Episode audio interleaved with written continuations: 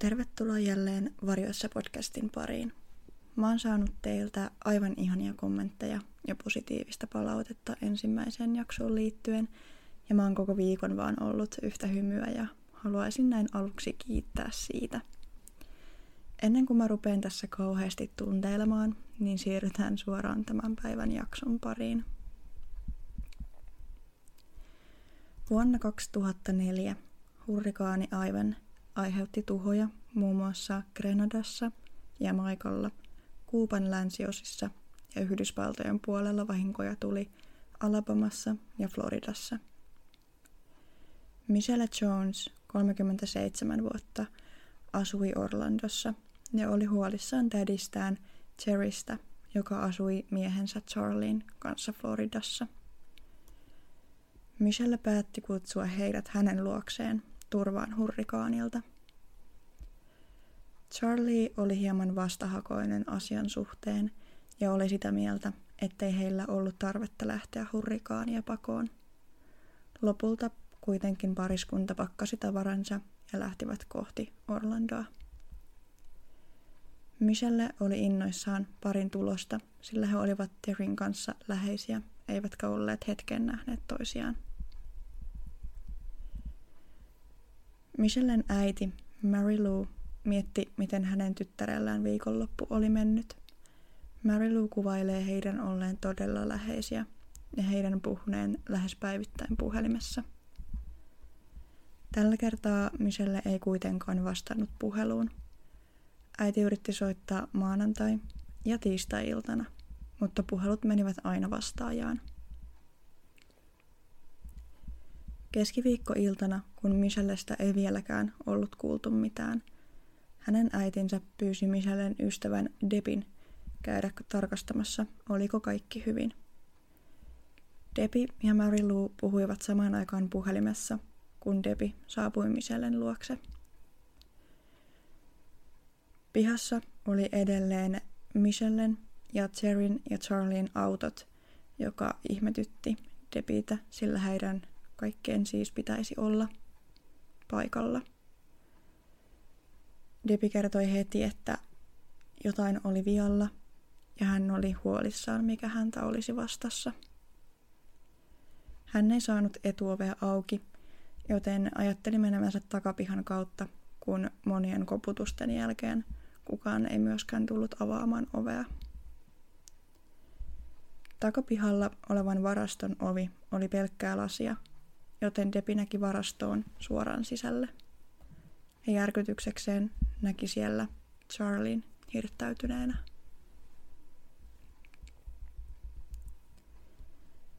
Päätutkija Rob Hemmert vahvisti Charlien tehneen itsemurhan. Päästessään sisälle taloon vastassa oli todella järkyttävä näky. Cherry löydettiin olohuoneen sohvalta – Häntä oli puukotettu seitsemän kertaa rintaan. Michelle löydettiin omasta makuuhuoneestaan. Hänen päänsä oli irroitettu ja aseteltu ruumiin viereen. Ruumis oli avattu ja Michellen sisäelimet oli poistettu ja levitelty hänen ympärilleen. Myös hänen alusvaatteensa oli leikelty ja ripoteltu ympäri huonetta. Tutkija Hemert kertoi, ettei ruumiissa näkynyt merkkejä puolustautumisesta tai muutenkaan kamppailusta. He tulivat tulokseen, että Charlie oli murhien takana, jonka jälkeen oli hirttänyt itsensä. Alettiin selvittämään, mitä kyseisenä päivänä oli oikein tapahtunut. Ilmeisesti ilta oli alkanut täysin normaalisti. Charlie oli tehnyt illallista ja he söivät kaikki yhdessä. Ruuan kanssa otettiin vähän viiniä. Illallisen jälkeen Michelle soitti ystävälle Lisalle, joka olisi sinä iltana tullut käymään, että ei kannata sittenkään tulla. Michelle kertoi Terin ja Charlien riidelleen, eivätkä he olleet parasta mahdollista seuraa. He olivat nimittäin juoneet vähän liikaa. Michelle myös kertoi olevansa todella väsynyt ja haluavansa vain mennä nukkumaan. Terin ja Charlien oli tarkoitus kyseisenä päivänä lähteä kotiin, laukut olivat jo pakattuna eteisessä. Charlie kuitenkin vaati, että heidän oli vielä jäätävä yhdeksi yöksi, joka oli ehkä hieman outoa ottaen huomioon, ettei Charlie ollut ylipäätään innoissaan Michellen luo tulemisesta, ja tämä olisi vain halunnut päästä kotiin. Charlie oli käyttänyt Michellen veitsiä puukottaessaan vaimonsa ja Michellen. Terryä oli puukotettu nopeasti seitsemän kertaa rintaan. Michellellä taas oli yksi kuolettava puukon iskurinnassa.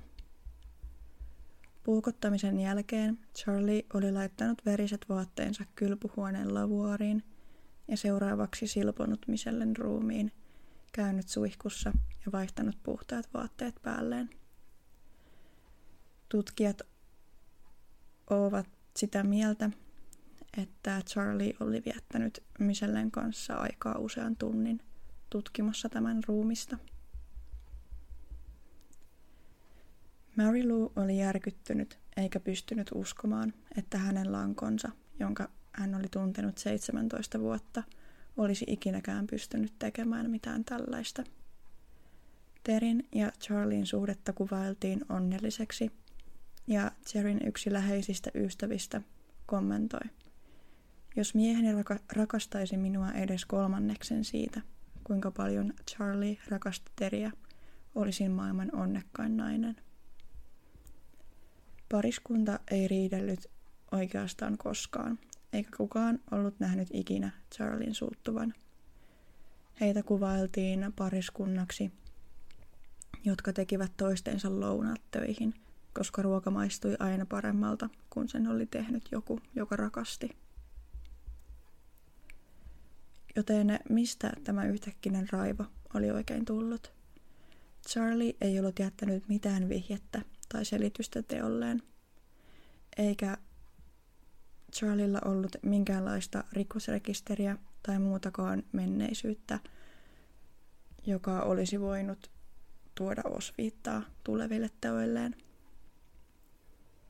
Kuitenkin muutaman päivän päästä tapahtuneesta Charlin sisko Angela otti yhteyttä poliiseihin.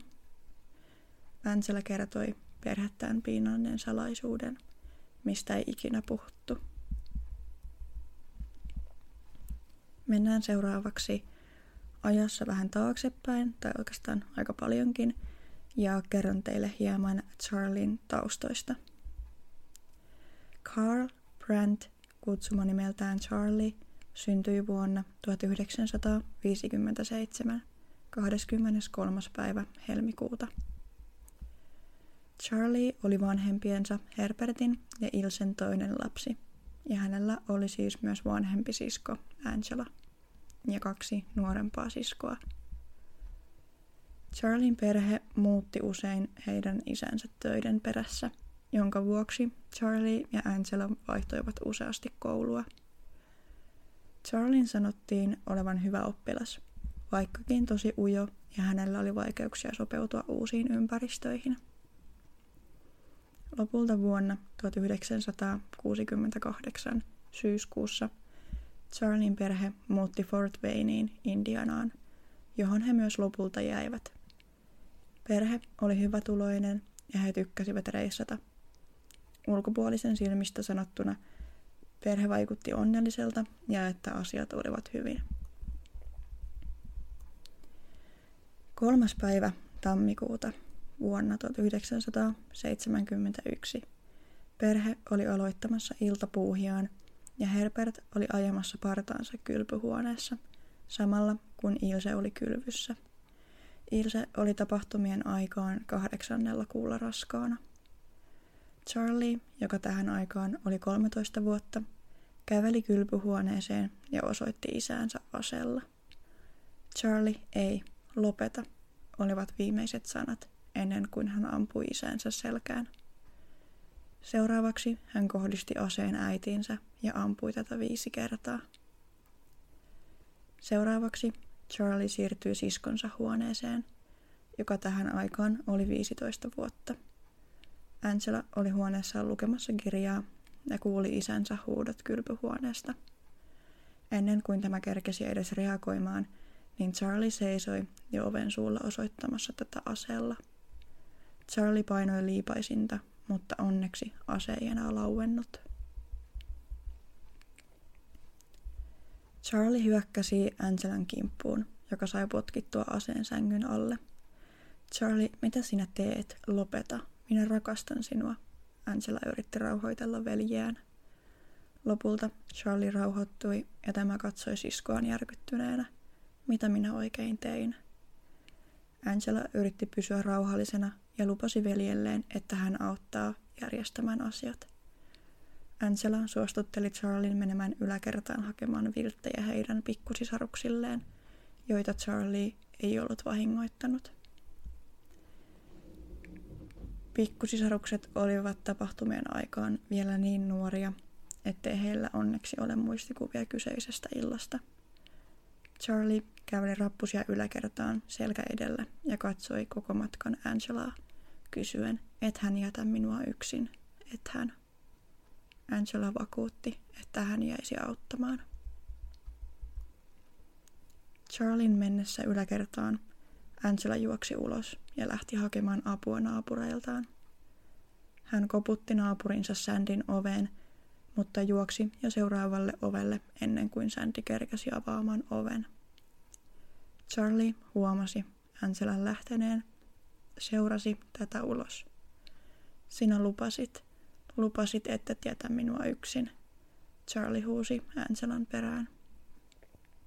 Tämä käveli Sandin ovelle, joka oli juuri avannut ovensa, ja sanoi tälle, ammuin juuri äitini ja isäni. Charlin isä Herbert selvisi ja myöhemmin, myöhemmin myös varmisti sen, että Charlie oli se, joka häntä ampui. Charlin äiti ja tämän syntymätön vauva kuolivat heti. Ampumisen jälkeen Angela kuvaili Charlin olevan kuin transsimaisessa tilassa, joka hälveni heidän kamppaillessaan, ja ettei Charlie muista tapahtumista mitään. Poliisit haastattelivat Charlieta ja heille hän kertoi. Päässäni vain yhtäkkiä napsahti. En ole ikinä tuntenut niin. Psykologit arvioivat Charlieta ja yrittivät saada selville, mikä hänet sai tekemään niin kuin hän teki, mutta he eivät onnistuneet saamaan vastauksia tähän kysymykseen. Charlie vaikutti täysin terveeltä nuorelta pojalta, eikä hänellä ollut mitään merkkejä mahdollisista mielenterveysongelmista. Charliella oli ystäviä ja hänellä meni koulussa hyvin. Charlie myös rakasti aivan valtavasti äitiään ja he olivat todella läheisiä. Charlie vietti seuraavan vuoden psykiatrisessa sairaalassa, jonka jälkeen hän vapautui takaisin perheensä luokse. Tapahtumasta ei sen jälkeen enää puhuttu, ja Charlien kaksi nuorempaa siskoa elivät siinä uskossa, että heidän äitinsä kuoli autoonnettomuudessa. Palataan takaisin vuoteen 2004. Angela oli kertonut poliiseille vuoden 1971 tapahtumista. Michellen vanhemmat Mary Lou ja Bill olivat järkyttyneitä. He olivat varmoja, ettei Charlie ollut kertonut Terille lapsuudestaan. He eivät uskoneet, että Terry olisi mennyt naimisiin Charlien kanssa, jos tämä olisi tiennyt. He syyttivät Angelaa ja Herbertia siitä, että he olisivat voineet pelastaa Michellen ja Terryn, jos vain olisivat kertoneet Charlin lapsuudesta. Alettiin tutkia Charlin ja Terryn kotia, jos sieltä löytyisi jotain, joka toisi tutkijoille selvyyttä illan tapahtumiin. Kodissa oli siistiä ja kaikin puolin kaikki näytti täysin normaalilta. Ensimmäinen epäilyttävä asia, joka tuli vastaan, oli pariskunnan makuuhuoneessa – sillä makuuhuoneen ovessa oli suuri juliste naisen vartalosta. Julisteessa näytettiin tarkasti kehon anatomia. Tutkijat löysivät myös paljon ihmisen anatomiasta kertovia kirjoja ja muun muassa artikkeleita ruumin avauksista. Ja tarkennan tässä kohtaa, että Charlie ja Terry eivät kumpikaan tehneet työkseen mitään, joka voisi selittää nämä kirjat tai julisteen tai artikkelit. Tutkijat löysivät myös Victoria's Secret-katalogeja, jotka Charlie oli tilannut. Charlin tietokone tutkittiin ja sieltä paljastui myös kaikenlaista. Charlie oli käynyt sivustoilla, joissa fantasioitiin muun muassa nekrofiliaa ja väkivaltaa naisia kohtaan.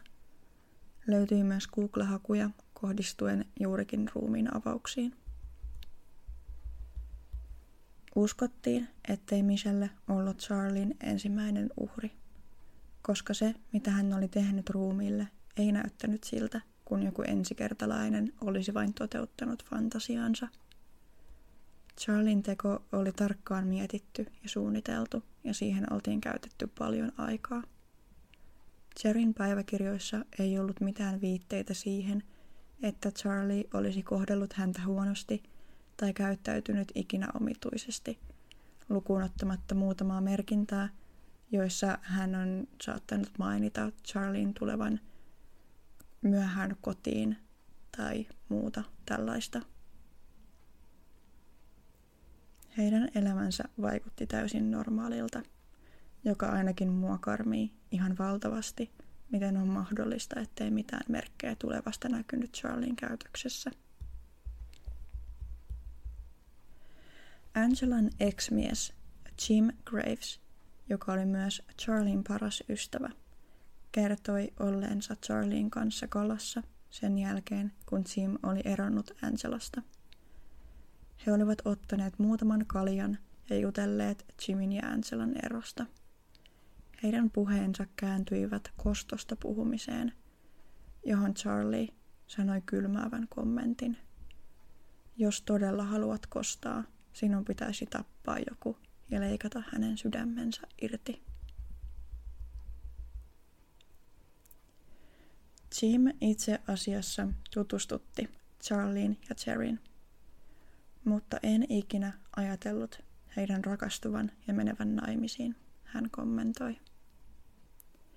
Jim oli jopa puhunut Charlieille siitä, että tämän pitäisi kertoa Cherille lapsuudestaan, johon Charlie ei ollut suostunut. Tosiaan uskottiin, että Michelle ja Cherry eivät olleet ensimmäiset uhrit – ja tutkijat alkoivatkin käymään läpi selvittämättömiä murhia, joissa olisi joitakin viitteitä Charlin tekoihin. Itse asiassa tapauksia löydettiinkin jonkin verran, ja mainitsen tässä nyt kaksi, jotka suurimmalla todennäköisyydellä voisivat olla Charlin uhreja. Vuonna 1995 löydettiin Darlene Chowler niminen nainen murhattuna Miamissa. Darlinilta oli poistettu sydän. Darlinin ruumis löytyi tien reunasta. Hänet oli kääritty peittoon, jonka jälkeen kääritty uudestaan muoviin ja sidottu kiinni kuin paketti. Peitosta löydettiin koiran karvoja, jotka olivat samoja, joita löydettiin myös Charlin rekan takaa – Karvat olivat ilmeisesti Charlin kaverin koiran karvoja, jota tämä oli kyydinnyt. Viimeinen tapaus oli tapahtunut vain neljän korttelin päässä Charlin kodista. Vuonna 1989 heinäkuussa paikalliset kalastajat tekivät karmean löydön. He luulivat ensin kyseessä olevan mannekiini, mutta ei, se ei todellakaan ollut mannekiini vaan 38-vuotiaan Sherry Perrison ruumis. Myös Sherin sydän oli poistettu. Ainoa johtolanka Sherin tapauksessa murhaajan jäljille oli havaintomiehestä, jonka nähtiin juoksevan tietä pitkin aivan tapahtumapaikan lähellä. Jim Graves kuitenkin kertoi Sherin sanoneen hänelle heti Sherin murhan jälkeen. Tiedäthän, joku murhattiin kotimme lähellä. Ajattelin, pitäisikö meidän soittaa sheriffille. Jim kysyi, miksi. Cherry kertoi löytäneensä Charlin kyseisenä päivänä yltäpäältä veressä ja antanut selitykseksi olleensa filjaoimassa kalaa. Tämä epäilytti Cherryä, sillä verta oli todella paljon, eikä hän ikinä nähnyt edes tätä kyseistä kalaa.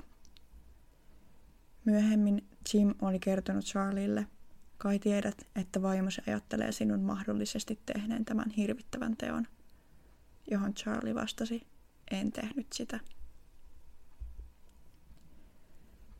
Jim uskoi Cherin tietävän Charlin lapsuudesta, sillä he olivat keskustelleet pariskunnan tulevaisuudesta ja Jim oli kysynyt, koska he aikoisivat hankkia lapsia.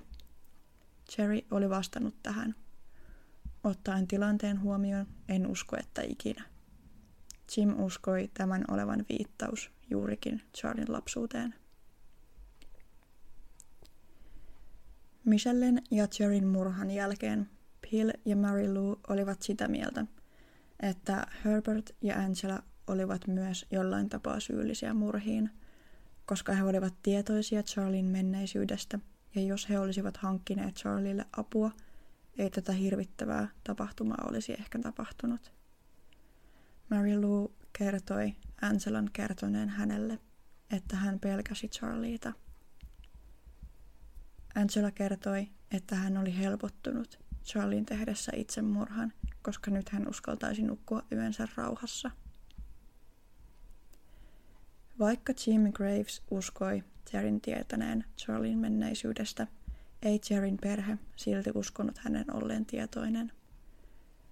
Jos siskoni tiesi, olisiko hän jäänyt Charlin luo? En tiedä. En usko. Sydämessäni en vain usko siihen, kertoo Mary Lou. Emme kuitenkaan saa ikinä tietää, mitä Charlie kävi päässään läpi tapahtumien aikaan ja mikä sai hänet toteuttamaan nämä hirveät teot.